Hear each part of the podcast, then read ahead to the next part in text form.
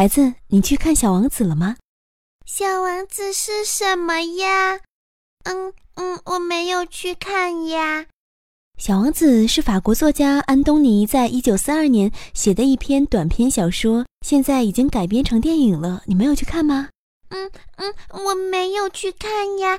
嗯，不过我特别想去看啊！你能带我去看吗？好呀好呀，那这样吧，我们现在去看小王子好不好？好，好，好，好。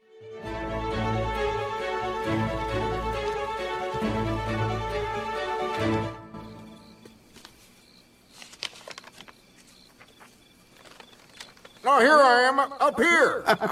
Ah. 本节目由喜马拉雅 FM 和空格电影联合制作播出。Hello，大家好，我是阿成，你们好吗？这里是空格电影，我们又见面了。今天我们要来说的呢，是有关于一部电影。那这部电影，你有必要知道，这个故事的源头其实并没有那么美好。有的童话故事为孩子造梦。比如灰姑娘。Have you been doing? Dreaming, that's all. Well then, wake up. No one in the kingdom will outshine my daughters.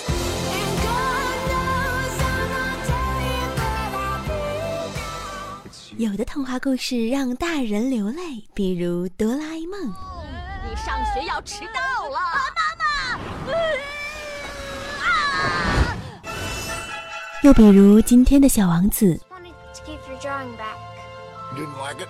No, I did. Once upon a time, there was a little prince who lived on a planet that was scarcely bigger than himself. 之所以成为经久不衰的经典，源于它的留白，让每个人都有代入的空间。每个人都有权利解读自己的小王子，但是我们也有必要知道，故事的源头并不是那么美好。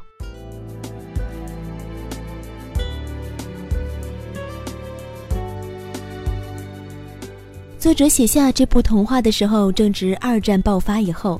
作者亲眼目睹了法国的陷落，逃至美国。在美国的那段时间里，生活状况和身体状况都跌落到了谷底。这样的创作背景并不适合做梦，更像是在疗伤。那这样，我们也就很难接受这个童话本意仅仅是为了爱和成长。只相信自己的力量。我宁愿解读为这是在残酷的战争和坍塌的文化下所坚守对于一切美好事物的一种渴望以及呵护吧。小王子一直被称为是最难改编的原著之一，原著畅销七十年，被翻译成一百五十种语言，而搬上荧幕的次数并不高。那从这一点也可见一斑。而由导演马克·奥斯本带来的小王子，无疑是成功的一次改编。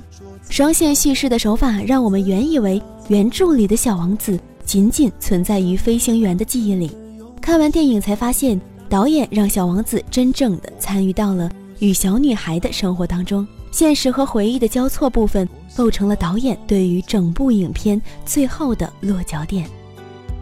我多想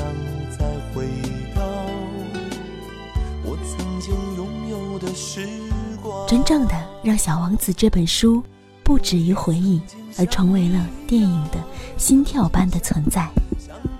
也许我们无法接受电影里小王子也会有成为大人的一天，但是不可否认，电影里的台词、人设、画面都做到了对原童话和绘本的高度还原。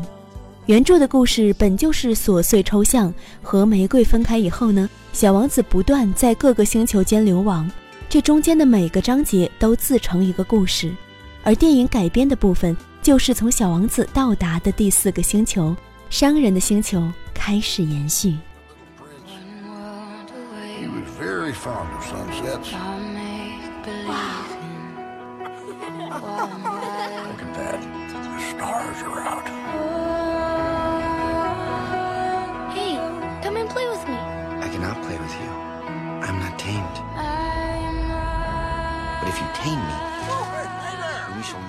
改编的那部分便是电影最终的落脚点吗？也就是导演对于这部片子的理解。那在导演的导演生涯中，除了这部《小王子》，他为人所诛的电影就是《功夫熊猫》了，对不对？但是对于小王子的这份情节，我相信已经在他的心里扎根了很久。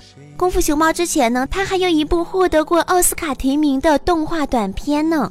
没错，你懂得很多嘛。和小王子一样，短片采用的就是粘土动画的形式。那这种方式呢，耗时耗线，却可以打磨出最具有诗意、最有质感的动画。色彩上和小王子也是一样的，在不那么令人满意的现实生活中，或是成人世界里面。色调永远是灰色的，童年的部分都是五彩斑斓的，对不对？对呀，无论是短片还是小王子，在对成人世界的描述里，都是这样一成不变的生产流水线和钢筋混凝土的大厦。而就我来说嘛，小王子并不催泪，也许是因为意识到，如同硬币的两面，成长让你清楚的知道你失去了什么，但是成长的魅力在于你不清楚未来会得到什么。在未来还有可能缔造一些羁绊，而我们要为了下一次羁绊所带来的风险储存一些眼泪。